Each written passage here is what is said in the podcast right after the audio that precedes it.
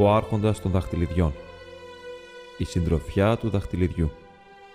Του Τζον Ρόναλντ Ρόουελ Τόλκιν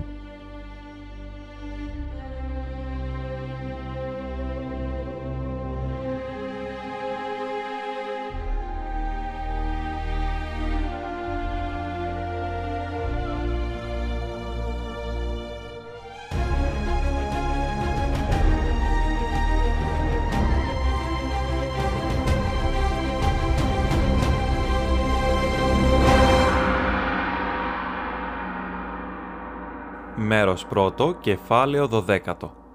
Η φευγάλα για το πέρασμα.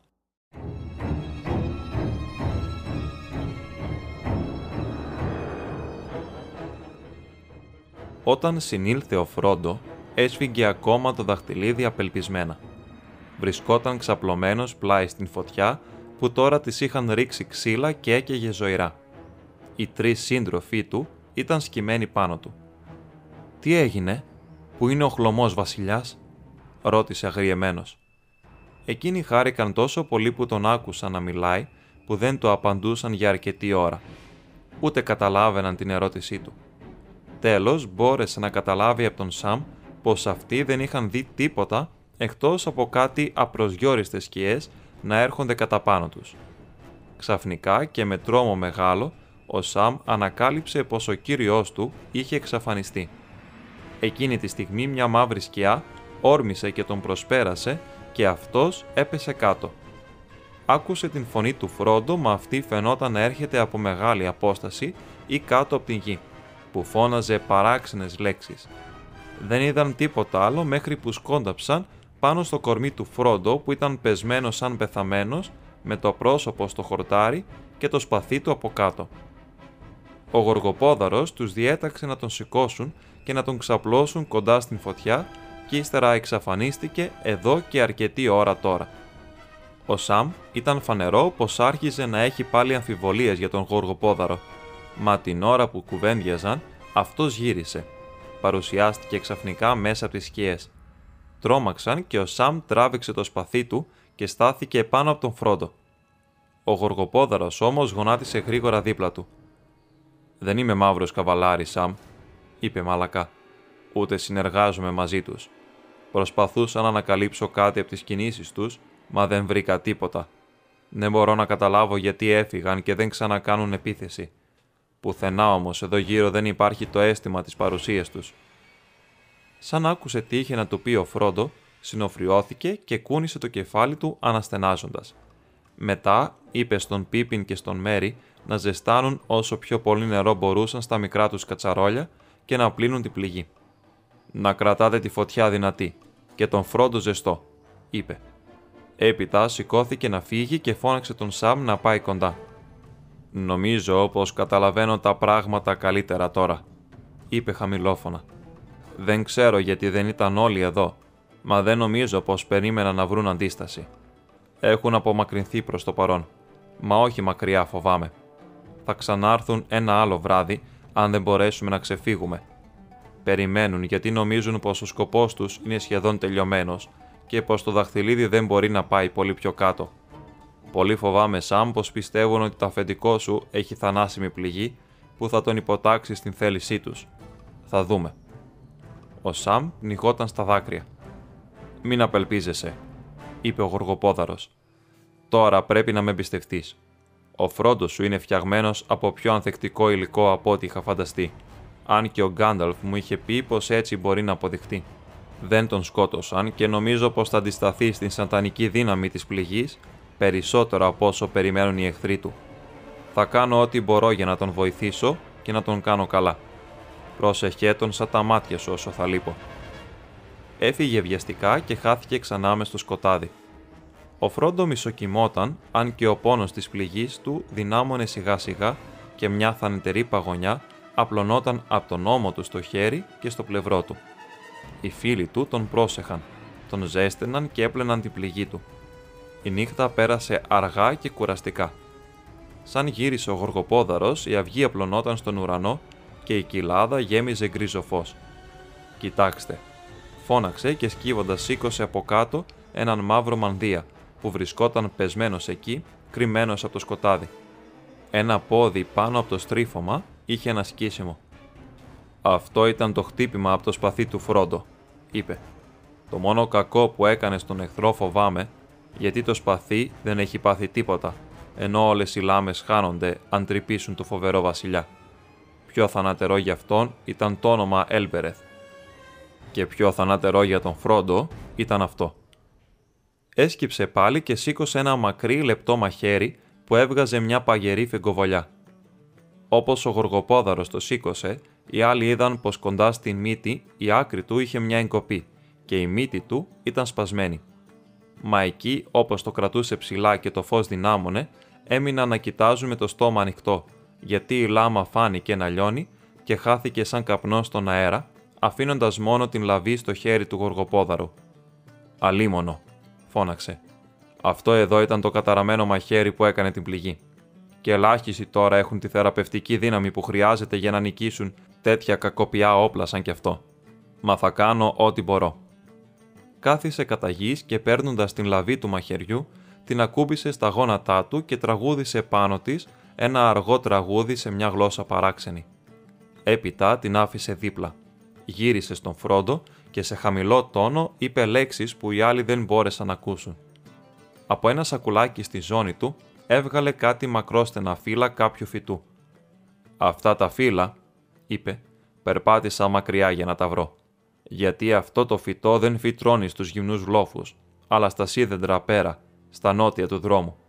Εκεί το βρήκα στο σκοτάδι από τη μυρωδιά των φίλων του. Έτριψε ένα φύλλο στα δάχτυλά του και αυτό έβγαλε μια γλυκιά και δυνατή μυρωδιά. Ήμουν πολύ τυχερός που μπόρεσα να το βρω, γιατί είναι ένα θεραπευτικό φυτό που οι άνθρωποι της Δύσης έφεραν στην μέση γη. Το είπαν άθελας και τώρα φυτρώνει που και που και μόνο κοντά στα μέρη που αυτοί έζησαν ή κατασκήνωσαν παλιά. Δεν είναι γνωστός στον βοριά, παρά μόνο σε μερικούς που πλανιώνται στην ερημιά. Έχει σπουδαίες ιδιότητες, μα σε μια πληγή σαν κι αυτή, οι θεραπευτικές του ικανότητες μπορεί να είναι μικρές. Έριξε τα φύλλα σε βραστό νερό και έπλυνε τον ώμο του Φρόντο. Ο αρωματικός τους ατμός αναζωογονούσε και όσοι δεν είχαν πληγωθεί ένιωσαν να ηρεμούν και να καθαρίζουν οι σκέψεις τους. Το βότανο είχε επίσης και κάποια επίδραση στην πληγή, γιατί ο Φρόντο ένιωσε τον πόνο και την αίσθηση της παγωνιάς να λιγοστεύουν στο πλευρό του. Μα η ζωή δεν γύρισε στο χέρι του και δεν μπορούσε ούτε να το σηκώσει ούτε να το χρησιμοποιήσει. Είχε μετανιώσει πικρά για την ανοησία του και τα βάζε με τον εαυτό του για την αδυναμία που έδειξε, γιατί είχε τώρα καταλάβει πως φορώντας το δαχτυλίδι δεν είχε υπακούσει στην δική του επιθυμία, μα στις διαταγές και επιθυμίες των εχθρών του. Αναρωτιόταν αν θα έμενε σε καταμένος για όλη του τη ζωή και πώς θα κατάφερναν τώρα να συνεχίσουν το ταξίδι τους. Ένιωθε πολύ αδύνατος για να σταθεί στα πόδια του. Και οι άλλοι συζητούσαν αυτό ακριβώς το θέμα. Δεν άργησαν να αποφασίσουν πως έπρεπε να αφήσουν την κορυφή των καιρών όσο γινόταν πιο γρήγορα. Τώρα νομίζω, είπε ο Γοργοπόδαρος, πως ο εχθρός παρακολουθούσε αυτό το μέρος εδώ και κάμποσε μέρες. Αν ο Γκάνταλφ ήρθε καθόλου εδώ, θα πρέπει να τον ανάγκασαν να φύγει και δεν πρόκειται να ξαναγυρίσει. Και όπως και να έχει το πράγμα, βρισκόμαστε σε μεγάλο κίνδυνο εδώ μόλις νυχτώσει, ύστερα από τη χθεσινοβραδινή επίθεση, και δεν θα συναντήσουμε πουθενά αλλού μεγαλύτερο κίνδυνο όπου και αν πάμε. Μόλις ξημέρωσε καλά, έφαγαν κάτι βιαστικά και μάζεψαν τα πράγματα. Ο Φρόντο ήταν αδύνατο να περπατήσει, έτσι μοιράστηκαν οι τέσσερις το μεγαλύτερο μέρος από τις αποσκευές τους και έβαλαν τον Φρόντο στο πόνι. Τις τελευταίες μέρες το φτωχό ζωντανό είχε πολύ καλυτερέψει. Φαινόταν κιόλας πιο παχύ και δυναμωμένο και είχε αρχίσει να δείχνει αγάπη για τα καινούργια του αφεντικά, ιδιαίτερα στον Σαμ. Το φέρσιμο του Μπιλ του φτεριά θα έπρεπε να ήταν πολύ σκληρό για να του φαίνεται το ταξίδι στην ερημιά τόσο καλύτερο από την περασμένη ζωή του. Ξεκίνησαν ακολουθώντας κατεύθυνση προς τα δυτικά. Με άλλα λόγια, θα διασχίζανε τον δρόμο, μα αυτός ήταν ο γρηγορότερος τρόπος για να βγουν σε πιο δασωμένες περιοχές. Και χρειάζονταν και καυσόξυλα, γιατί ο Γοργοπόδαρος είπε πως πρέπει να έχουν τον φρόντο ζεστό, ιδιαίτερα τη νύχτα, που η φωτιά θα ήταν κάποια προφύλαξη για όλους. Ήταν επίσης και στο σχέδιό του να συντομέψει το ταξίδι, κόβοντας κι άλλη μια μεγάλη καμπύλη του δρόμου. Γιατί ανατολικά, πέρα από την κορυφή των καιρών, ο δρόμος άλλαζε κατεύθυνση και έκανε μια μεγάλη στροφή προς τον βοριά. γυρόφερναν αργά και προσεκτικά τις νοτιοδυτικές πλαγιές του λόφου και σε λίγο έφτασαν στην άκρη του δρόμου. Πουθενά δεν φαινόταν ίχνος από καβαλάριδες, αλλά την ώρα που τον περνούσαν βιαστικά απέναντι, άκουσαν δυο κραυγές πέρα μακριά. Μια παγωμένη φωνή να καλεί και μια παγωμένη φωνή να απαντά. Τρέμοντας, όρμησαν μπροστά κατά τις συστάδες των δέντρων που βρίσκονταν μπροστά τους. Η γη στα πόδια τους κατηφόριζε δυτικά, μα ήταν άγρια, δίχως μονοπάτια. Θάμνη και κολοβωμένα δέντρα φύτρωναν πυκνά πέρα δόθε, αφήνοντας μεγάλα γυμνά διαστήματα ανάμεσά τους. Το χορτάρι ήταν λιγοστό, τραχή και γκρίζο, και οι φιλοσιές στα σίδεντρα ήταν κυτρινισμένες και έπεφταν. Ο τόπος ήταν άχαρος και το ταξίδι τους αργό και μελαγχολικό. Μιλούσαν λίγο και περπατούσαν σέρνοντας τα πόδια. Η καρδιά του Φρόντο μάτωνε που τους έβλεπε να περπατούν δίπλα του με σκυμμένο το κεφάλι και τις πλάτες σκυφτές από το βάρος. Ακόμα και ο γοργοπόδαρος έδειχνε κουρασμένος και βαρύθιμος. Πριν τελειώσει η πορεία της πρώτης μέρας, ο πόνος του Φρόντο άρχισε να δυναμώνει πάλι, αλλά αυτός δεν έλεγε τίποτα για πολλή ώρα. Τέσσερις μέρες πέρασαν χωρίς η γη το τοπίο να αλλάξουν πολύ, εκτός από την κορυφή των καιρών πίσω τους, που χαμήλωνε σιγά σιγά, ενώ μπροστά τους τα μακρινά βουνά υψώνονταν όλο και πιο κοντά. Πάντως, μετά από εκείνη την μακρινή κραυγή, δεν είχαν ούτε δει ούτε ακούσει κάτι που να φανερώνει πως ο εχθρός είχε εντοπίσει το φευγιό τους και τους ακολουθούσε. Τις νυχτερινές ώρες φοβόντουσαν και φύλαγαν σκοπιά δυο-δυο, περιμένοντας από στιγμή σε στιγμή να δουν μαύρες μορφές να τους παραμονεύουν μέσα στην γκρίζα νύχτα, μισοφωτισμένοι από το φεγγάρι που σκέπαζαν σύννεφα. Αλλά δεν έβλεπαν τίποτα και δεν άκουγαν κανένα θόρυβο πέρα από τον αναστεναγμό των μαραμένων φύλων και των χόρτων. Ούτε μια φορά δεν ένιωσαν την αίσθηση της παρουσίας του κακού που είχαν νιώσει πριν την επίθεση στη μικρή κοιλάδα. Πάντως, θα ήταν πολύ αισιόδοξο να ελπίζουν πως οι καβαλάριδες είχαν κιόλας χάσει τα ίχνη τους ξανά. Μήπως όμως τους είχαν στήσει καρτέρι σε κανένα στενό πέρασμα. Στο τέλος της πέμπτης μέρας, η γη άρχισε σιγά σιγά να ανηφορίζει ξανά, βγαίνοντας από την ρηχή κοιλάδα που είχαν κατεβεί. Ο Γοργοπόδαρος τώρα ξαναπήρε τον δρόμο βόρειο-ανατολικά και την έκτη μέρα βγήκαν στην κορφή μιας όχι πολύ αναφορικής πλαγιάς και είδαν μακριά μπροστά τους μερικούς δασωμένους γλόφους μαζεμένους κοντά-κοντά. Πέρα μακριά μπορούσαν να δουν τον δρόμο να περνάει στα ριζά των λόφων και στα δεξιά τους ένας γκρίζος ποταμός λαμπύριζε χλωμός στο αδύνατο φως του ήλιου. Πιο μακριά ακόμα μπορούσαν να διακρίνουν κι άλλον έναν ποταμό, σε μια κοιλάδα όλο βράχους, μισοκριμένο στην ομίχλη. Φοβάμαι πως πρέπει να μπούμε στον δρόμο πάλι για λίγο, είπε ο Γοργοπόδαρος. Τώρα έχουμε φτάσει στον ποταμό Ασημόπηγο, που τα ξωτικά ονομάζουν Μιθέιθελ. Αυτός κατεβαίνει από τα Έτενμουρς, τους βάλτους των γιγάντων, που βρίσκονται βορεινά του σχιστού λαγκαδιού και χύνεται στο θορυβό νερό, πέρα μακριά στο νότια. Μερικοί τον λένε Γκρέιφλοντ, από εκεί και κάτω. Γίνεται μεγάλος ποταμός μέχρι να φτάσει στην θάλασσα.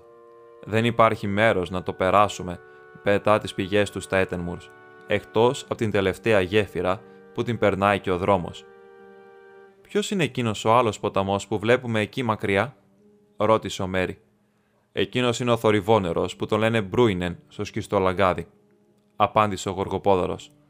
Ο δρόμος ακολουθεί τα ριζά των λόφων για πολλά μίλια από την γέφυρα ως το πέρασμα του Μπρούινεν, αλλά δεν έχω ακόμα σκεφτεί πώς θα τον περάσουμε. Ένα-ένα οι ποταμοί.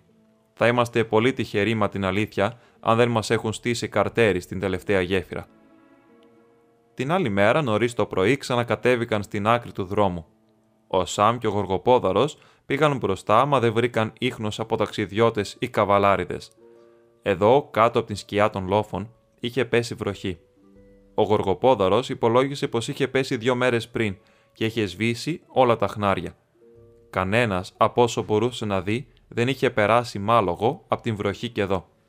Προχώρησαν βιαστικά, όσο πιο γρήγορα μπορούσαν και ύστερα από ένα-δυο μίλια είδαν την τελευταία γέφυρα μπροστά τους, στο τέλος μιας μικρής και απότομης κατηφοριάς.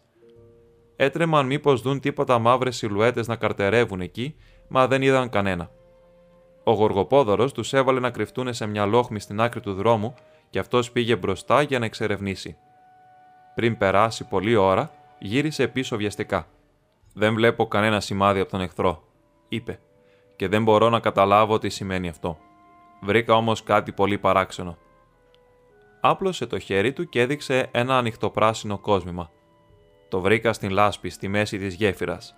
Είπε «Είναι βυρίλι, πετράδι των ξωτικών. Δεν μπορώ να πω αν το έβαλαν εκεί επίτηδες ή έπεσε κατά λάθος, αλλά μου δίνει ελπίδα.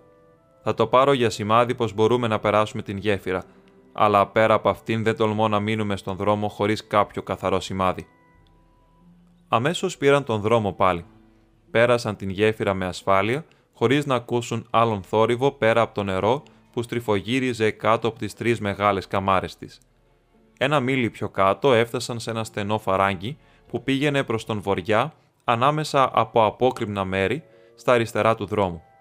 Εδώ ο Γοργοπόδαρος άφησε την δημοσιά και γρήγορα χάθηκαν σε μια καταθλιπτική περιοχή με σκοτεινά δέντρα, ακολουθώντας τα ριζά των σκυθροπών λόφων. Οι Χόμπιτ χάρηκαν που άφησαν πίσω τους τις άχαρες περιοχές και τον επικίνδυνο δρόμο, μα και αυτός ο καινούριος τόπος έδειχνε απειλητικός και εχθρικός. Όσο προχωρούσαν οι λόφοι γύρω τους, υψώνονταν σταθερά. Πέρα δόθε πάνω στα ψηλώματα και στις δράχες έβλεπαν αρχαίους πέτρινους τείχους και ερήπια από φρούρια με όψη απειλητική. Ο Φρόντο που δεν περπατούσε είχε τον καιρό να κοιτάζει μπροστά και να σκέφτεται. Ξαναθυμήθηκε τα λεγόμενα του Μπίλμπο για το ταξίδι του και τους απειλητικούς πύργους στα βορεινά του δρόμου, στην περιοχή κοντά στο δάσος των γιγάντων, που τον είχε βρει η πρώτη του σοβαρή περιπέτεια. Ο Φρόντο μάντεψε πως βρισκόντουσαν τώρα στην ίδια περιοχή και αναρωτιόταν μήπως κατά τύχη περνούσαν κοντά από εκείνο το μέρος. «Ποιοι ζουν σε αυτόν τον τόπο» ρώτησε. «Και ποιοι έκτισαν τα φρούρια; Εδώ είναι η χώρα των γιγάντων» «Όχι», είπε ο Γοργοπόδωρος. «Οι γίγαντες δεν χτίζουν. Κανείς δεν ζει στην γη αυτή. Κάποτε εδώ ζούσαν άνθρωποι, αιώνες πριν, μα κανείς δεν απομένει τώρα.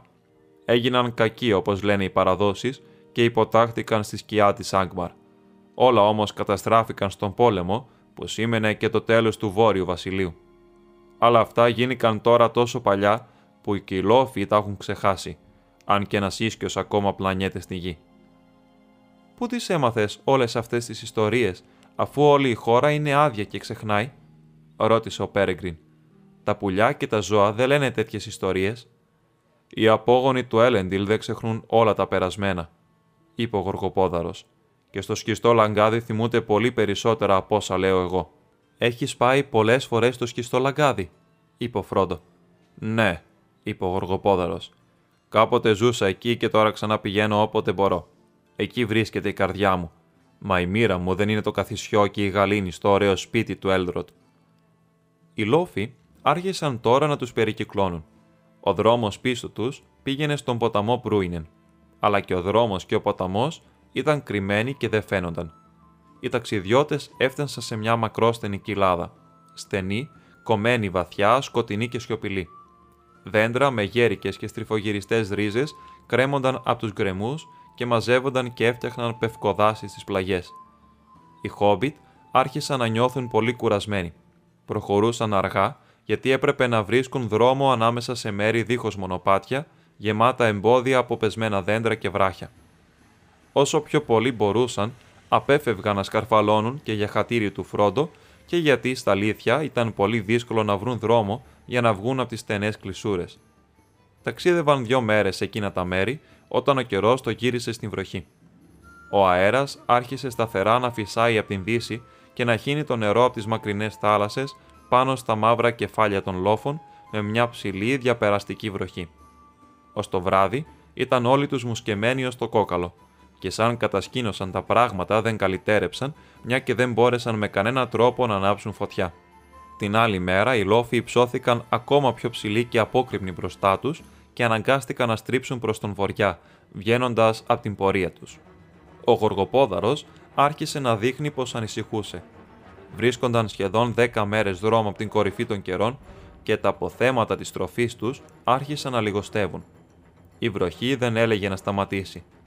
Εκείνη τη νύχτα κατασκήνωσαν πάνω σε μια πέτρινη προεξοχή με έναν βράχο πίσω τους, που σχημάδιζε μια ρηχή σπηλιά, ένα ψευτοβαθούλωμα στον λόφο.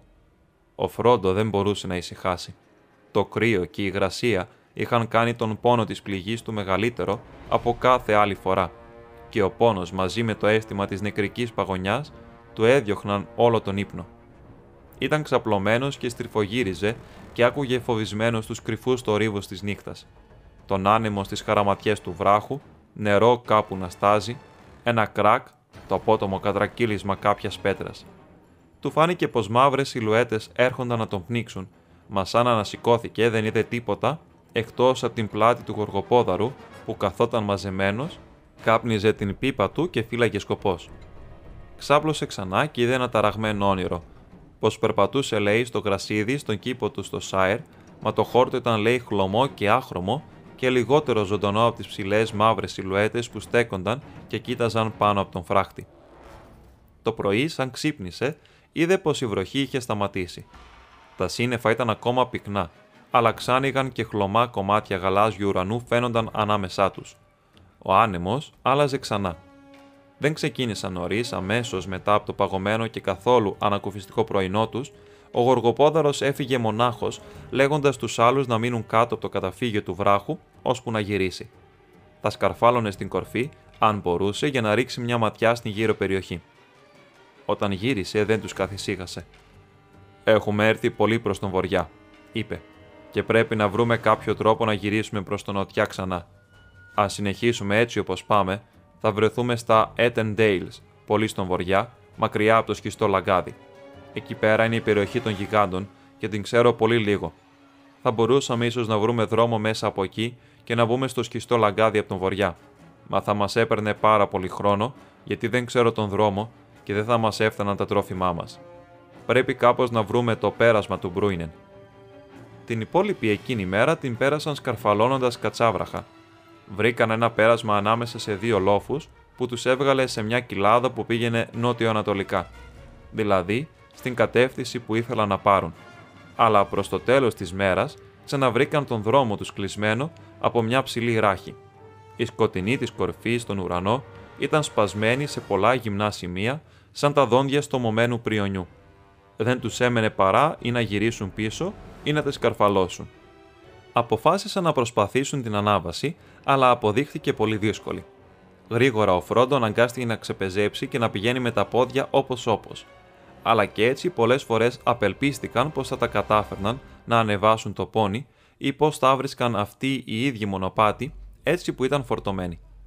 Το φως είχε σχεδόν χαθεί και ήταν όλοι τους ξεθεωμένοι όταν επιτέλους έφτασαν στην κορφή. Είχαν σκαρφαλώσει σε ένα στενό λαιμό ανάμεσα σε δύο ψηλότερες κορφές. Η γη κατηφόρησε πάλι απότομα λίγο πιο κάτω. Ο Φρόντο έπεσε χάμο και ξάπλωσε στο χώμα τρέμοντας. Το αριστερό του χέρι ήταν δίχως ζωή και το πλευρό και ο ώμος του πονούσαν λες και τους είχαν μπήξει παγωμένα νύχια. Τα δέντρα και τα βράχια γύρω του του φαίνονταν θαμπά σαν σκιές. Δεν μπορούμε να πάμε παραπέρα, είπε ο Μέρι στον Γοργοπόδαρο. Φοβάμαι πως αυτό ήταν πάρα πολύ για τον Φρόντο. Ανησυχώ τρομερά γι' αυτόν. Τι θα κάνουμε, Νομίζεις πως θα μπορέσουν να τον κάνουν καλά στο σχιστό λαγκάδι αν φτάσουμε ποτέ εκεί; Θα δούμε, απάντησε ο Γοργοπόδαρος. Δεν υπάρχει τίποτα άλλο που να μπορώ να κάνω εδώ στην ερημιά. Και είναι κυρίως για την πληγή του που είμαι τόσο ανήσυχος και θέλω να προχωρήσουμε. Συμφωνώ όμως πως δεν μπορούμε να πάμε παραπέρα απόψε. Τι έχει τα αφεντικό μου, ρώτησε ο Σαμ χαμηλόφωνα, κοιτάζοντας παρακλητικά τον Γοργοπόδαρο. Η πληγή του ήταν μικρή και έχει κλείσει κιόλας, δεν φαίνεται τίποτα εκτός από ένα παγωμένο άσπρο σημάδι στον ώμο του. Τον Φρόντο τον έχουν αγγίξει τα όπλα του εχθρού, είπε ο Γοργοπόδωρος, και μέσα του δουλεύει κάποιο δηλητήριο ή κακό, που δεν φτάνει τέχνη μου για να το διώξει. Αλλά μην χάνεις την ελπίδα σου, Σαμ. Η νύχτα ήταν παγερή πάνω στην ψηλή ράχη. Άναψαν μια μικρή φωτιά κάτω από τις δροσιασμένε ρίζες ενός γέρικου πεύκου που κρεμόταν πάνω από ένα ξέβαθο λάκκο έδειχνε λες και κάποτε να είχαν λατομήσει πέτρες εκεί. Κάθισαν μαζεμένοι κοντά-κοντά. Ο άνεμος φυσούσε παγωμένος, περνώντας το λαιμό και άκουγαν τις κορφές των δέντρων πιο κάτω να βογκούν και να αναστενάζουν. Ο Φρόντ ήταν ξαπλωμένος σαν σε όνειρο και έβλεπε πως ατέλειωτα μαύρα φτερά πετούσαν πάνω θέτου και πως τα φτερά αυτά ήταν οι διώχτες του που τον αναζητούσαν σε όλες τις κουφάλες των λόφων. Το πρωινό χάραξε φωτεινό και ασυνέφιεστο. Η ατμόσφαιρα ήταν καθαρή και το φως χλωμό και διάφανο σε έναν ουρανό ξεπλημένο από την βροχή. Οι καρδιές τους αναθάρεψαν και αποζητούσαν τον ήλιο να ζεστάνει τα παγωμένα και μουδιασμένα τους μέλη. Μόλις έφεξε καλά, ο Γοργοπόδαρος πήρε τον Μέρη μαζί και πήγαν να επιθεωρήσουν από ψηλά την περιοχή ανατολικά από το πέρασμα. Ο ήλιος είχε βγει και έλαμπε ζωηρά, λες και ξαναρχόταν με πιο ενθαρρυντικά νέα. Βρίσκονταν τώρα λίγο ως πολύ στην σωστή κατεύθυνση. Αν συνέχιζαν και κατέβαιναν την άλλη μεριά της δράχη, θα είχαν τα βουνά στα αριστερά τους. Και μπροστά, πέρα μακριά, είχε πιάσει ξανά το μάτι του γοργοπόδαρου το θορυβόνερο και ήξερε πως αν και δεν φαινόταν, ο δρόμος για το πέρασμα δεν βρισκόταν μακριά από τον ποταμό και πως ο δρόμος βρισκόταν στην αποδόμεριά κοντά σε αυτούς. Πρέπει να βγούμε στον δρόμο πάλι, είπε. Δεν μπορούμε να ελπίζουμε πως θα βρούμε μονοπάτι ανάμεσα σε αυτούς τους λόφους. Ό,τι κίνδυνος κι αν παραμονεύει, ο δρόμος είναι ο μόνος που θα μας βγάλει στο πέρασμα. Μόλις έφαγαν, ξεκίνησαν πάλι. Κατέβηκαν αργά την νότια πλευρά της δράχη, αλλά ο δρόμος ήταν πολύ πιο εύκολος από ό,τι περίμεναν, γιατί η πλαγιά ήταν λιγότερο απόκρημνη από τούτη τη μεριά και γρήγορα ο Φρόντο μπόρεσε να πάει καβάλα ξανά. Το φτωχό γέρικο πόνι του Μπιλ Φτεριά παρουσίασε ένα απρόσμενο ταλέντο. Να διαλέγει το μονοπάτι και να γλιτώνει τον καβαλάρι του από όσο το δυνατόν περισσότερα τραντάγματα. Τα κέφια της παρέας έφτιαξαν πάλι. Ακόμα και ο Φρόντο ένιωθε καλύτερα στο φως του πρωινού, αλλά κάθε τόσο μια ομίχλη φαινόταν να θαμπώνει το βλέμμα του και έτριβε τα μάτια με τα χέρια του. Ο Πίπιν πήγαινε λίγο πιο μπροστά από όλους. Ξαφνικά γύρισε πίσω και τους φώναξε. «Έχει ένα μονοπάτι εδώ». Όταν τον έφτασαν, είδαν πως δεν είχε κάνει λάθος βρίσκονταν ολοφάνερα στις αρχές ενός μονοπατιού που με πολλά στριφογυρίσματα περνούσε και έβγαινε έξω από τα δάση στα πόδια τους και έσβηνε σε μια λοφοκορφή από πίσω. Σε μερικά σημεία τώρα δεν διακρινόταν καλά και ήταν φυτρωμένο ή πνιγμένο από πεσμένες πέτρες και δέντρα, αλλά έδειχνε πως κάποτε το χρησιμοποιούσαν πολύ. Ήταν ένα μονοπάτι καμωμένο από στιβαρά μπράτσα και βαριά πόδια. Πέρα δόθε γέρικα δέντρα ήταν κομμένα ή σπασμένα και μεγάλα βράχια ήταν σκισμένα ή σπρωγμένα πέρα για να κάνουν τόπο. Ακολούθησαν το μονοπάτι για κάμποσο γιατί τους πρόσφερνε τον ευκολότερο τρόπο για να κατεβούν κάτω. Αλλά πήγαιναν προσεκτικά και η ανησυχία τους μεγάλωσε σαν μπήκαν στα σκοτεινά δάση και είδαν το μονοπάτι να γίνεται πιο φανερό και φαρδί. Ξαφνικά, βγαίνοντας από μια ζώνη έλατα, κατηφόριζε απότομα μια πλαγιά και έστριβε αριστερά γύρω από την γωνιά μιας πλευράς του λόφου όλο βράχος. Σαν έφτασαν στη γωνία, κοίταξαν και είδαν πως το μονοπάτι προχωρούσε και ένα κομμάτι του γινόταν επίπεδο στην βάση ενός χαμηλού γκρεμού, φυτρωμένο από πάνω με δέντρα. Στον πέτρινο τοίχο βρισκόταν μια πόρτα που κρεμόταν στραβά μισάνοιχτη από έναν μεγάλο μεντεσέ. Όλοι σταμάτησαν έξω από την πόρτα. Πίσω της βρισκόταν μια σπηλιά ή ένα πέτρινο δωμάτιο, αλλά τίποτα δεν φαινόταν στο σκοτάδι. Ο Γοργοπόδωρος, ο Σάμ και ο Μέρι έσπρωξαν μόλι τους την δύναμη και κατάφεραν να ανοίξουν την πόρτα λίγο περισσότερο. Τότε ο Γοργοπόδωρος και ο Μέρι μπήκαν μέσα. Δεν πήγαν μακριά γιατί στο πάτωμα βρίσκονταν ένα σωρό κόκαλα και τίποτα άλλο δεν φαινόταν κοντά στην είσοδο, εκτός από κάτι μεγάλα βάζα και άδειες γαβάθε. Τούτη είναι σίγουρα γιγαντοσπηλιά, και μην μου πείτε πως δεν είναι, είπε ο Πίπιν. Για αλάτε έξω εσείς οι δυο και πάμε να φύγουμε. Τώρα ξέρουμε ποιος έφτιαξε το μονοπάτι και καλά θα κάνουμε να φύγουμε στα γρήγορα. Δεν υπάρχει λόγος, νομίζω, είπε ο Γοργοπόδωρο βγαίνοντας έξω. Βέβαια, είναι σίγουρα γίγαντος σπηλιά. Μα φαίνεται πως την έχουν εγκαταλείψει από παλιά. Δεν νομίζω πως χρειάζεται να φοβόμαστε. Αλλά όμως, ας προχωρούμε με προσοχή και θα δούμε. Το μονοπάτι συνέχιζε πάλι μετά την πόρτα και έστριβε δεξιά ξανά. Διέσχιζε την απλωσιά και χωνόταν πάλι σε μια δασωμένη κατηφοριά. Ο Πίπιν, μη θέλοντας να δείξει στον Γοργοπόδωρο πως φοβόταν ακόμα, πήγαινε μπροστά με το μέρι. Ο Σαμ και ο Γοργοπόδωρος έρχονταν πίσω, δεξιά και αριστερά στο πόνι του Φρόντο, γιατί τώρα το μονοπάτι ήταν αρκετά φαρδί για τέσσερις ή και πέντε χόμπιτ να πηγαίνουν δίπλα-δίπλα. Δεν είχαν όμως προχωρήσει πολύ και να σου ο Πίπιν έρχεται τρέχοντας με τον Μέριξο πίσω του. Και οι δυο φαίνονταν τρομαγμένοι. Έχει γίγαντες, είπε ο Πίπιν λαχανιασμένος. Κάτω σε ένα ξέφατο στο δάσος, όχι πολύ μακριά, τους είδαμε ανάμεσα στους κορμούς των δέντρων. Είναι πολύ μεγάλοι. Θα έρθουμε να τους ρίξουμε μια ματιά. είπε ο Γοργοπόδαρο και μάζεψε από κάτω ένα κλαδί. Ο Φρόντο δεν είπε τίποτα, αλλά ο Σαμ φαινόταν τρομοκρατημένος. Ο ήλιος τώρα βρισκόταν ψηλά και έλαμπε ανάμεσα από τα μισόγυμνα κλαδιά των δέντρων και φώτιζε το ξέφωτο με ζωηρά φωτεινά μπαλώματα. Σταμάτησαν απότομα στην άκρη και κρυφοκοίταξαν ανάμεσα τους κορμούς των δέντρων, κρατώντας την ανάσα τους. Εκεί στέκονταν τρεις γίγαντες, τρεις μεγάλοι γίγαντες. Ο ένας έσκυβε και άλλοι δυο στέκονταν και τον κοίταζαν. Ο Γοργοπόδωρος προχώρησε αμέριμνα εμπρός. «Γεια σήκω πάνω παλιόπετρα», είπε και έσπασε τον μπαστούνι του πάνω στο σκυφτό γίγαντα. Τίποτα δεν έγινε. Ακούστηκε μια κομμένη φωνή όλο έκπληξη από τους τρεις χόμπιτ και έπειτα ακόμα και ο Φρόντο έβαλε τα γέλια. «Λοιπόν», είπε, «ξεχνάμε την οικογενειακή μας ιστορία. Αυτοί εδώ πρέπει να είναι οι ίδιοι εκείνοι τρεις γίγαντες που βρήκε ο Γκάνταλφ να τσακώνονται για το ποιος είναι ο σωστός τρόπος να μαγειρέψουν 13 νάνους και ένα χόμπιτ. Εγώ δεν είχα ιδέα πως είμαστε κοντά σε αυτό το μέρος, είπε ο Πίπιν. Ήξερε καλά την ιστορία. Ο Μπίλμπο και ο Φρόντο την έλεγαν συχνά, μα για να πούμε την αλήθεια, δεν την είχε ποτέ του πολυπιστέψει. Ακόμα και τώρα κοίταζε τους πέτρινους γίγαντες με υποψία και φοβόταν μήπως τίποτα μάγια τους ξαναζωντάνευαν ξαφνικά. Δεν ξεχνάς μόνο την οικογενειακή σου ιστορία, μα και όλα όσα έμαθες ποτέ σου για γίγαντες, είπε ο Γοργοπόδωρος. Είναι μέρα μεσημέρι. Ο ήλιος λάμπει και εσύ έρχεσαι και προσπαθείς να με τρομάξεις λέγοντάς μου παραμύθια για ζωντανούς γίγαντες που μας καρτερούν στο ξέφωτο. Μα θα έπρεπε τουλάχιστον να είχες προσέξει πως ο ένας από αυτούς έχει πίσω από τα αυτή του μια φουλιά πουλιού. Αυτό θα ήταν το πιο αφύσικο στολίδι για ένα ζωντανό γίγαντα. Όλοι γέλασαν. Ο Φρόντο ένιωσε τα κέφια του να φτιάχνουν. Η θύμηση της πρώτης επιτυχημένης περιπέτειας του Μπίλμπο ήταν ενθαρρυντική. Και ο ήλιος επίσης ήταν ζεστός και ανακουφιστικός. Η ομίχλη των ματιών του φάνηκε να σηκώνεται λιγάκι. Ξεκουράστηκαν για λίγο στο ξέφωτο και έφαγαν το μεσημεριανό τους ακριβώς κάτω από τη σκιά των μεγάλων ποδιών των γιγάντων. Δεν έχει κάποιος να μας πει ένα τραγουδάκι, όσο που ο ήλιος είναι ψηλά, είπε ο Μέρι σαν τελείωσαν. Δεν είπαμε κανένα τραγούδι ή ιστορία μέρες τώρα. Ούτε ένα από την κορυφή των καιρών και εδώ, είπε ο Φρόντο. Οι άλλοι τον κοίταξαν. Μη νοιάζεστε για μένα, πρόσθεσε. Νιώθω πολύ καλύτερα, δεν νομίζω όμως πως θα μπορούσα να τραγουδήσω. σω ο Σαμ να μπορούσε να θυμηθεί κάτι.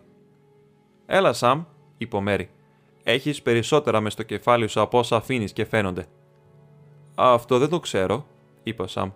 Μα σας κάνει αυτό. Δεν είναι που λέμε σωστό ποίημα, αν με καταλαβαίνετε. Είναι πολύ ανόητο, αλλά αυτά τα γάλματα μου το θύμισαν. Σηκώθηκε όρθιος με τα χέρια στην πλάτη, λες και ήταν στο σχολείο, και άρχισε να τραγουδά σε παλιά μουσική. Γίγας κάθονταν μονάχος στο θρονί του που ήταν βράχος. Κριτσανούσε, τραγουδούσε, παλιοκόκαλο μασούσε. Χρόνους τώρα επινούσε και όλο ψευτομασουλούσε. Γιατί κρέας δεν βρισκόταν, δεν πουλιόταν, δεν πιανόταν. Στη σπηλιά του μοναχός ορκανίζει ο φτωχός γιατί κρέας δεν βρισκόταν. Να και ο Τόμ και αξαντίζει και τις μαύρες πότες στρίζει. Γίγαντα τι είναι αυτό, τον ρωτάει όλο τιμό. Γιατί εμένα ναι μου εφάνει του παππού μου το καλάμι. Που απ' του τάφου το ταβάθι έχω μάθει πως πικράθη που εχάθη. Χρόνια τώρα πεθαμένο τον εκλέμε τον καημένο. Μα απ' τον τάφο του εχάθη έχω μάθει. Φίλε μου, του λέει ο γίγας ενώ διώχνει κάτι μύγες. Τσάμπα πάνε, άκου εμένα, κόκαλα που είναι θαμμένα. Ο παππούς, ο πεθαμένος, χρία δεν το έχει ο καημένος, σαν το βρήκα το καλάμι, το μαλάμι, το σαλάμι, τώρα το έχει χαρισμένο σε ένα γίγαντα δοσμένο, να το φάει σαν σαλάμι το καλάμι. Και ο Τόμ φαρμακομένο και από την λύπη συγχυσμένος, ποιος την άδεια σου δίνει και τα κόκαλα σ' αφήνει, του παππού μου το καλάμι να μασάς σαν το σαλάμι, φέρ το κόκαλο, σου λέω, τι σου φταίω εγώ που κλαίω, Πεθαμένος μπορεί να είναι, μα δικός μου είναι και θα είναι. Φέρ το κόκαλο σου, λέω, τι με τυρανάς και κλαίω. Δεν μου κάνει κόπο δά, λέει ο γίγας τώρα δά. Και του λόγου σου να αρπάξω και στα γρήγορα να χάψω, φρέσκο κρέας να γευτώ και το κόκαλο πετώ. Το στομάχι να γεμίσω, φρέσκο κρέας να μυρίσω, να σου βλήσω να μασίσω. Κόκαλα έχω βαρεθεί να μασώ όπου βρεθεί, θέλω κρέας να μασίσω, το στομάχι να γεμίσω. Μα εκεί που είχε θαρέψει πως φαΐ είχε βολέψει, άδεια του μείναν τα χέρια απλωμένα σαν μαχαίρια.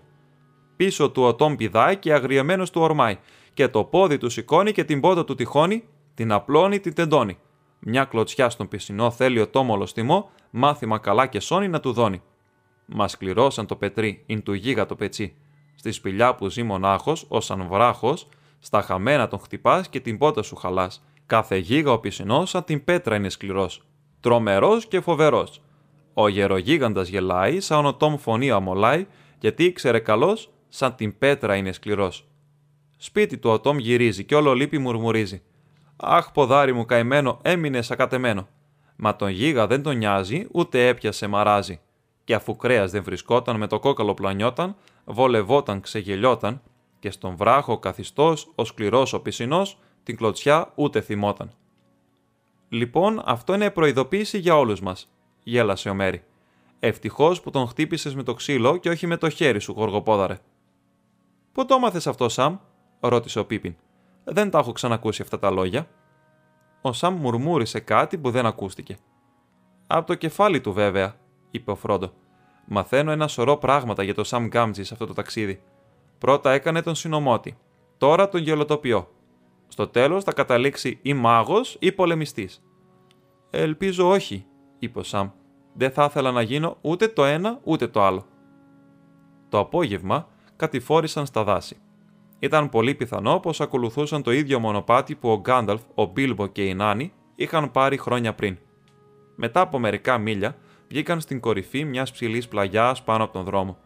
Στο σημείο αυτό, ο δρόμος είχε αφήσει τον ασημόπηγο πολύ πίσω στην στενή του κοιλάδα και τώρα ακολουθούσε τα ριζά των λόφων. Ανεβοκατέβαινε και στριφογύριζε ανατολικά ανάμεσα σε δάση και πλαγιές ολορίκια, τραβώντας για το πέρασμα και τα βουνά. Όχι πολύ χαμηλά στην πλαγιά, ο γοργοπόδωρος τους έδειξε μια πέτρα μέσα στα χόρτα. Πάνω της, χοντροκομμένα και πολυκαιρισμένα τώρα, μπορούσαν ακόμα να φανούν τα ρουνικά των νάνων και τα μυστικά του σημάδια. Εκεί, είπε ο Μέρι. Αυτή πρέπει να είναι η πέτρα που σημείωνε το μέρος που ήταν κρυμμένος ο θησαυρός των γιγάντων. Πώς αναμένει άραγε από το μερίδιο του Μπίλμπο Φρόντο. Ο Φρόντο κοίταξε την πέτρα και ευχήθηκε να μην είχε φέρει πίσω ο Μπίλμπο ένα θησαυρό τόσο θανάσιμο και τόσο δύσκολο να τον αποχωριστείς. Τίποτα απολύτως, είπε. Ο Μπίλμπο τον μοίρασε εδώ και εκεί. Μου είπε πως δεν τον ένιωθε αληθινά δικό του, γιατί προερχόταν από ληστές. Ο δρόμος απλωνόταν ήσυχος κάτω από τους μακρόστενους ίσκιους του δειλινού. Πουθενά δεν φαινόταν ίχνος από άλλους ταξιδιώτες. Μιας και τώρα δεν υπήρχε άλλος δρόμος που να ήταν δυνατό να ακολουθήσουν, κατέβηκαν την πλαγιά και στρίβοντας αριστερά πήραν δρόμο όσο πιο γρήγορα μπορούσαν. Σε λίγο η πλαγιά του λόφου έκρυψε το φως του ήλιου που πήγαινε βιαστικά στην δύση. Ένας παγερός αέρας κατέβαινε από τα αντικρινά βουνά για να τους συναντήσει. Είχαν αρχίσει να ψάχνουν για μέρος κοντά στον δρόμο να κατασκηνώσουν για τη νύχτα, όταν άκουσαν ένα θόρυβο που ξανάφερε απότομα τον φόβο στις καρδιές τους. Τον θόρυβο από πέταλα πίσω τους. Κοίταξαν πίσω, αλλά δεν μπορούσαν να δουν μακριά, γιατί ο δρόμος είχε πολλές στροφές και ανεβοκατεβάσματα. Όσο πιο γρήγορα μπορούσαν, βγήκαν από τη δημοσιά και χώθηκαν στο πυκνό θαμνόδασο από ρίκια και βατομουριές πάνω στην πλαγιά, ώσπου έφτασαν σε ένα μικρό σίδεντρο από πυκνοφυτρωμένες φουντουκές. Κρυφοκοιτάζοντας ανάμεσα από τους θάμνους, μπορούσαν να δουν τον δρόμο αμυδρό και σταχτόχρωμο στο φως που έφευγε, κάπου 30 πόδια κάτω θέτους. Ο θόρυβος από τα πέταλα πλησίασε. Πήγαιναν γρήγορα με ένα ανάλαφρο κλίπι-κλίπ, κλίπι-κλίπ. Και ξέψυχα, λες και ο άνεμος το έπαιρνε μακριά τους, τους φάνηκε πως άκουγαν ένα αδύναμο κουδούνισμα σαν να χτυπούσαν μικρές καμπανούλες. Αυτό δεν ακούγεται σαν μαύρο καβαλάρι άλογο, είπε ο Φρόντο που άκουγε με προσοχή. Οι υπόλοιποι Χόμπιτ συμφώνησαν με ελπίδα πως έτσι ήταν, μα όλοι έμειναν γεμάτοι υποψίες. Είχαν ζήσει με τον φόβο του κυνηγητού τόσο πολύ καιρό που κάθε θόρυβος πίσω τους τους φαινόταν απειλητικός και εχθρικός. Αλλά ο Γοργοπόδαρο έγερνε τώρα μπροστά σκύβοντας τη γη με το χέρι στα αυτή και με μια έκφραση χαρά στο πρόσωπό του. Το φως της μέρας έσμινε και τα φύλλα των θάμνων έτριζαν σιγανά. Τώρα πιο καθαρά τα καμπανάκια κουδούνιζαν και γρήγορα πόδια έρχονταν κλίπι-κλίπ τρυποδίζοντας. Ξαφνικά φάνηκε ένα άσπρο άλογο τρεχάτο που αχνοφέγγιζε μέσα στους ίσκους. Μες στο λικόφο τα λουριά του αναβόσμηναν και άστραφταν, λες κι ήταν γεμάτα πετράδια, ζωντανά σαν αστέρια. Ο μανδύας του αναβάτη κοιμάτιζε πίσω του και η κουκούλα του ήταν ρηγμένη στην πλάτη. Τα χρυσά του μαλλιά φεγκοβολούσαν και ανέμιζαν στο τρέξιμό του. Στον φρόντο φάνηκε λες και ένα λευκό φως έβγαινε από το κορμί και τα ρούχα του καβαλάρι, σαν μέσα από διάφανο πέπλο. Ο Γοργοπόδαρος πετάχτηκε από την κρυψώνα του και κατηφόρησε τρέχοντας κατά τον δρόμο, βγάζοντας μια φωνή και πηδώντας ανάμεσα στα ρίκια, αλλά πριν ακόμα να κουνηθεί ή να φωνάξει, ο καβαλάρης είχε τραβήξει τα γέμια του αλόγου του και είχε σταματήσει και κοίταξε ψηλά κατά το σύνδεδρο που στεκόντουσαν. Μόλις είδε τον Γοργοπόδαρο, ξεπέζεψε και έτρεξε να τον συναντήσει φωνάζοντας: Άινα βέντου η Ντούνανταν, Μάι Γκοβάνεν. Τα λόγια του και η καθάρια καπανιστή φωνή του δεν άφηναν καμιά αμφιβολία στις καρδιές τους. Ο καβαλάρης ήταν ξωτικό. Κανείς άλλος από όσους κατοικούσαν στο μεγάλο κόσμο δεν είχε λαλιά τόσο ωραία στο άκουσμα. Μα φαινόταν να υπάρχει ένας τόνος βιασύνης ή φόβου στο κάλεσμά του και είδαν πως τώρα μιλούσε γρήγορα και με βιάσει στον Γοργοπόδαρο. Σε λίγο ο Γοργοπόδαρος τους έκανε νόημα και οι Χόμπιτ άφησαν τους θάμνους και βιάστηκαν να κατεβούν στον δρόμο. Από εδώ ο Γκλορφίντελ που ζει στο σπίτι του Έλροτ, είπε ο Γοργοπόδαρο. Χαίρε και καλώ σε βρίσκω επιτέλους, είπε ο ξωτικό άρχοντας τον Φρόντο. Με έστειλαν από το σκιστό λαγκάδι να σε γυρέψω. Φοβηθήκαμε πως βρισκόσασταν σε κίνδυνο πάνω στον δρόμο. Έφτασε ο Γκάνταλφ στο σκιστό λαγκάδι, λοιπόν, φώναξε ο Φρόντο χαρούμενα. Όχι, δεν είχε έρθει όταν έφυγα εγώ πριν 9 μέρες, απάντησε ο Γκλορφίντελ. Ο Έλροντ έμαθε νέα που τον τάραξαν. Μερικοί από τους δικούς μου που ταξίδευαν στη χώρα σας πέρα από τον Μπαράντουιν έμαθαν πως τα πράγματα δεν ήταν καλά και έστειλαν μήνυμα όσο πιο γρήγορα μπορούσαν. Είπαν πως οι εννέα βρίσκονταν έξω και πως εσύ ήσουν χαμένος, μεταφέροντας ένα μεγάλο φορτίο χωρίς καθοδήγηση, γιατί ο Γκάνταλφ δεν είχε επιστρέψει. Ελάχιστοι υπάρχουν ακόμα και στο σκιστό λαγκάδι που να μπορούν να ταξιδεύουν φανερά ενάντια στους εννιά.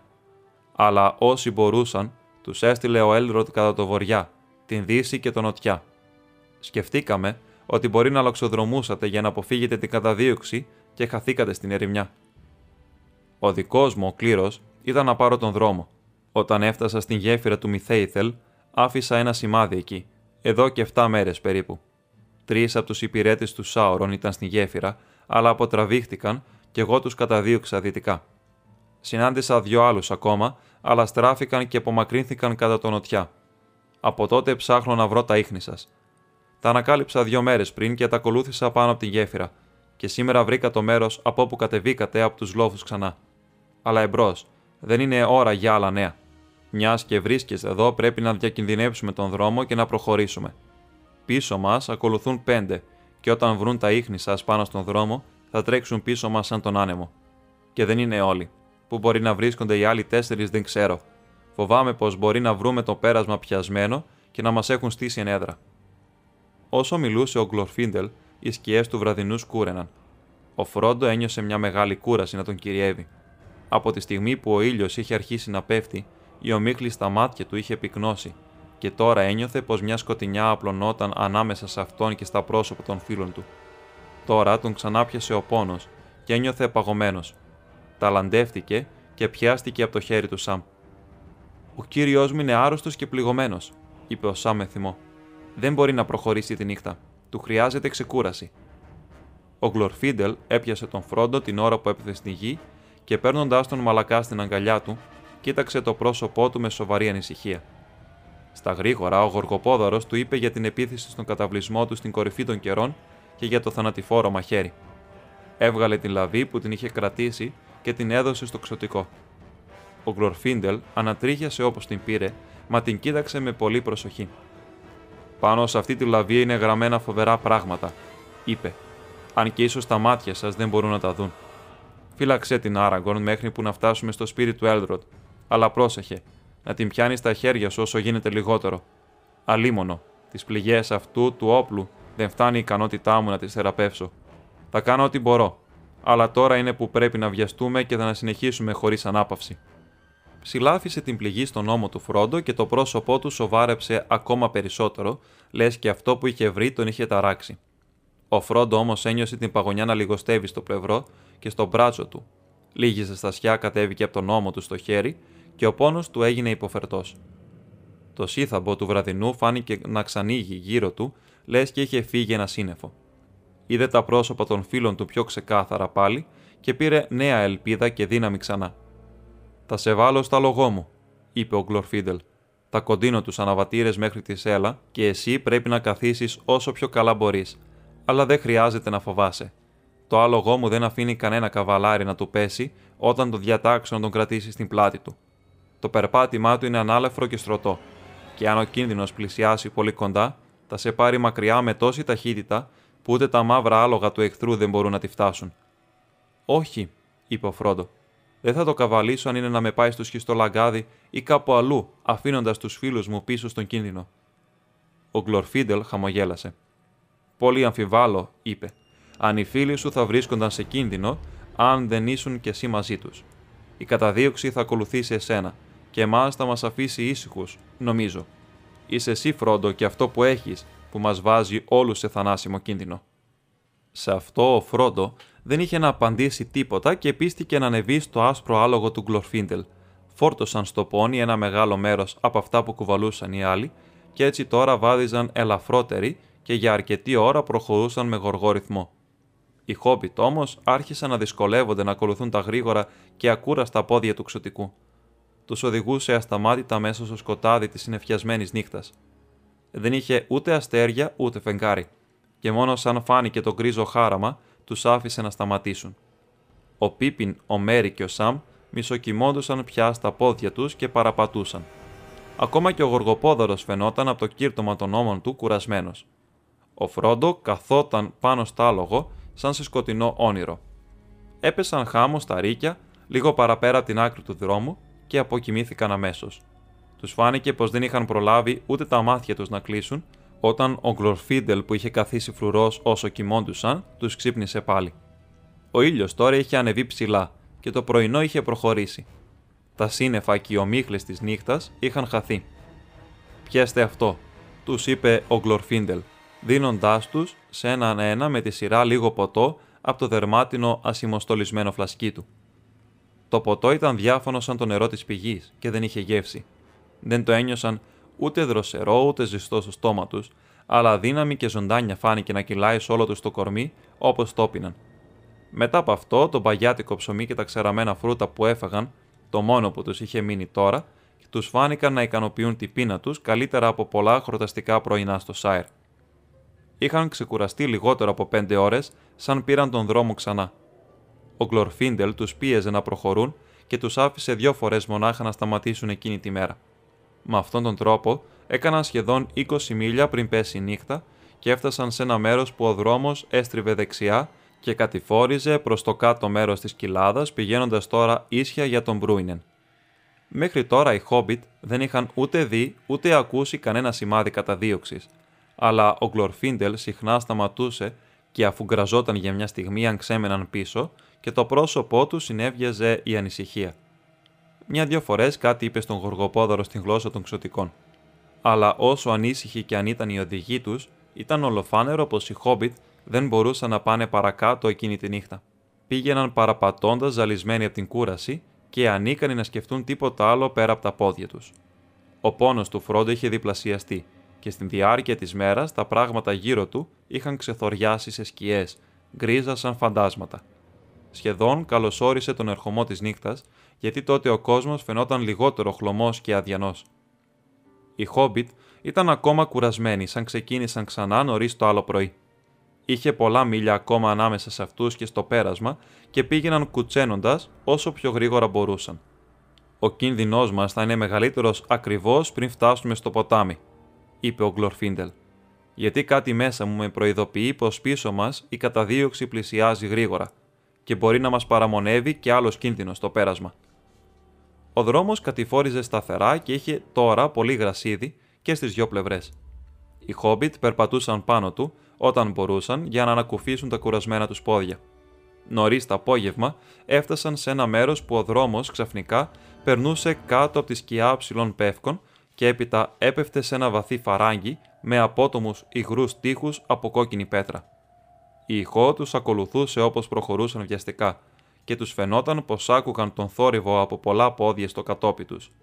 Εντελώς απότομα, λες και πέρασαν μια φωτεινή πύλη, το φαράγγι τέλειωσε και εκεί στο κάτω μέρος μιας κατηφοριάς είδαν μπροστά τους μια επίπεδη έκταση ίσα με ένα μήλι και μετά από αυτήν το πέρασμα του σχιστού λαγκαδιού. Στην πέρα μεριά βρισκόταν μια απόκρημνη καφετιά όχθη που την ανέβαινε ένα στριφογυριστό μονοπάτι και πίσω της τα ψηλά βουνά υψώνονταν ράχη πάνω στη ράχη και κορφή στην κορφή, ως τον ουρανό που θάμπονε. Ακουγόταν ακόμα η ηχό από πόδια που τους ακολουθούσαν στο φαράγγι πίσω τους. Ένα ορμητικό βουητό, λες και είχε σηκωθεί αέρας και ξεχυνόταν ανάμεσα από τα κλαδιά των πεύκων. Για μια στιγμή, ο Γκλορφίντελ γύρισε και αφουγκράστηκε και έπειτα την άχτηκε μπροστά βγάζοντας μια δυνατή φωνή. Τρέξτε! φώναξε. Τρέξτε, ο εχθρός μας έφτασε. Το άσπρο άλογο πήδηξε μπροστά. Οι Χόμπιτ πήραν την κατηφόρα τρέχοντας. Ο Γκλορφίντελ και ο Γοργοπόδαρος ακολουθούσαν σαν οπισθοφυλακοί. Βρίσκονταν στα μισά μόνο της επίπεδης έκτασης όταν ξαφνικά ακούστηκε καλπασμός αλόγων. Απ' την πύλη των δέντρων που μόλις είχαν αφήσει, πέρασε ένας μαύρος καβαλάρης. Έσφιξε τα χαλινάρια του αλόγου του, σταμάτησε και τα λαντευόταν πάνω στη σέλα. Άλλος ένας τον ακολούθησε και έπειτα κι άλλος, και μετά πάλι άλλοι δυο. Τρέξτε μπροστά! Τρέξε! Φώναξε ο Γκλορφίντελ στο Φρόντο. Ο Φρόντο δεν υπάκουσε αμέσως. Μια παράξενη απροθυμία τον είχε κυριέψει. Κόβοντας την φόρα του αλόγου του, γύρισε και κοίταξε πίσω. Οι καβαλάριδες φαίνονταν να κάθονται πάνω στα μεγάλα άτια τους, σαν απειλητικά αγάλματα πάνω στο λόφο, σκοτεινά και ατόφια, ενώ όλα τα δάση και η γη γύρω τους υποχώρησαν σαν σε ομίκλη. Ξαφνικά ο Φρόντο κατάλαβε μέσα του πως αυτοί τον διατάζουν σιωπηλά να περιμένει. Τότε αμέσως φόβος και μίσος ξύπνησαν μέσα του. Το χέρι του άφησε το χαλινάρι και άρπαξε τη λαβή του σπαθιού του που άστραψε κόκκινος σαν το τράβηξε. Φύγε, φύγε! φώναξε ξανά ο Γκλορφίντελ και έπειτα δυνατά και καθαρά φώναξε στο άλογό του στη γλώσσα των ξωτικών. Νόρολιμ, Νόρολιμ άσφαλοθ. Αμέσως το άσπρο άλογο όρμησε μπροστά, τρέχοντας σαν τον άνεμο στο τελευταίο κομμάτι του δρόμου. Ταυτόχρονα τα μαύρα άλογα πήδηξαν μπροστά, κατηφορίζοντας το λόφο, στο κατόπι του. Οι καβαλάριδες έβγαλαν μια φοβερή κραυγή σαν και εκείνη που ο Φρόντο είχε ακούσει να πλημμυρίζει τα δάση με τρόμο τότε στην Ανατολική μοίρα. Ακούστηκε απάντηση στη κραυγή και με απελπισία ο Φρόντο και οι φίλοι του είδαν να βγαίνουν τρέχοντας από τα δέντρα και τους βράχους μακριά αριστερά τέσσερις άλλοι καβαλάριδες. Δυο έτρεξαν προς το Φρόντο και δυο κάλπασαν τρελά προς το πέρασμα για να του κόψουν τον δρόμο. Στον Φρόντο φάνηκαν πως έτρεχαν σαν τον άνεμο και πως όλο και γίνονταν μεγαλύτεροι και πιο σκοτεινοί, καθώς η πορεία τους σύγκλινε με τη δική του. Ο Φρόντο κοίταξε για μια στιγμή πίσω πάνω από τον ώμο του.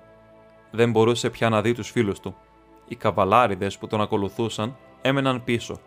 Ούτε και τα μεγάλα άτια τους δεν μπορούσαν να φτάσουν την γρηγοράδα του άσπρο ξωτικό αλόγου του Γκλορφίντελ. Κοίταξε πάλι μπροστά και η ελπίδα του έσβησε. Δεν φαινόταν να υπάρχει πιθανότητα να φτάσει στο πέρασμα πριν του κόψουν τον δρόμο οι άλλοι που είχαν στήσει την ενέδρα. Μπορούσε να τους δει καθαρά τώρα. Είχαν πετάξει του κουκούλες και τους μανδύες τους και ήταν ντυμένοι στα άσπρα και στα κρύ. Είχαν γυμνά σπαθιά στα χλωμά τους χέρια και περικεφαλαίοι στα κεφάλια τους. Τα παγωμένα μάτια τους γυάλιζαν και τον φώναζαν με τις απέσιες φωνές τους. Το μυαλό του Φρόντο τώρα το πλημμύρισε φόβος. Δεν σκεφτόταν πια το σπαθί του. Δεν έβγαινε φωνή από το στόμα του. Έκλεισε τα μάτια του και πιάστηκε γερά από την χέτη του αλόγου. Ο άνεμος φύριζε στα αυτιά του και τα κουδουνάκια στα χαλινάρια αντιχούσαν άγρια και διαπεραστικά. Μια πνοή θανατερής παγωνιάς τον διαπέρασε σαν κοντάρι, καθώς με μια τελευταία εκτείναξη, σαν αστραπή άσπρης φωτιάς, το ξωτικό άλογο τρέχοντας σαν να φτερά, πέρασε εμπρός από το πρόσωπο του πιο κοντινού καβαλάρι. Ο Φρόντο άκουσε το πλατάγιασμα του νερού και το ένιωσε να αφρίζει γύρω στα πόδια του. Ένιωσε το γρήγορο ανεβοκατέβασμα και το κλειδόνισμα, καθώς το άλογο βγήκε από το ποτάμι και ανέβηκε με δυσκολία στο κακοτράχαλο μονοπάτι. Σκαρφάλωνε την απόκρημνη όχθη, είχε διαβεί το πέρασμα. Αλλά οι διώχτες πίσω του ήταν κοντά. Στην κορφή της όχθης το άλογο σταμάτησε και στράφηκε πίσω χρεμετίζοντας αγριεμένα. Ήταν εννιά καβαλάριδες στην άκρη του νερού κάτω και η καρδιά του Φρόντο δίλιασε μπροστά στις απειλές των υψωμένων τους προσώπων. Δεν ήξερε τίποτα που να μπορούσε να τους εμποδίσει να βγουν απέναντι τόσο εύκολα όσο και αυτός, και ένιωθε πως ήταν χαμένος κόπος να προσπαθήσει να ξεφύγει, ακολουθώντας το μακρύ και αβέβαιο μονοπάτι από το πέρασμα ως το σχιστό λαγκάδι, αν έβγαιναν απέναντι οι καβαλάριδες. Και όπως και να είχε το πράγμα, ένιωσε πως τον διατάζανε επιγόντως να σταματήσει. Το μίσος ξαναξύπνησε μέσα του, μα δεν είχε πια την δύναμη να αρνηθεί. Απότομα, ο πρώτος από τους καβαλάριδες πυρούνιασε το άλογό του. Αυτό σταμάτησε στην άκρη του νερού και σηκώθηκε όρθιο. Με μεγάλη προσπάθεια ο Φρόντο κάθισε στιτός κραδένοντας το σπαθί του. «Γυρίστε πίσω!» φώναξε. «Γυρίστε πίσω στη γη της Μόρντορ και μην με ακολουθείτε πια!» Στα αυτιά του η φωνή του ακουγόταν ψηλή και διαπεραστική. Οι καβαλάριδες σταμάτησαν. Ο Φρόντο όμως δεν είχε την δύναμη του Μπομπαντήλ. Οι εχθροί του γέλασαν μαζί του με ένα άγριο και παγερό γέλιο. «Έλα πίσω, έλα πίσω!» φώναξαν. «Θα σε πάρουμε στη Μόρντορ!» «Γυρίστε πίσω!» ψιθύρισε.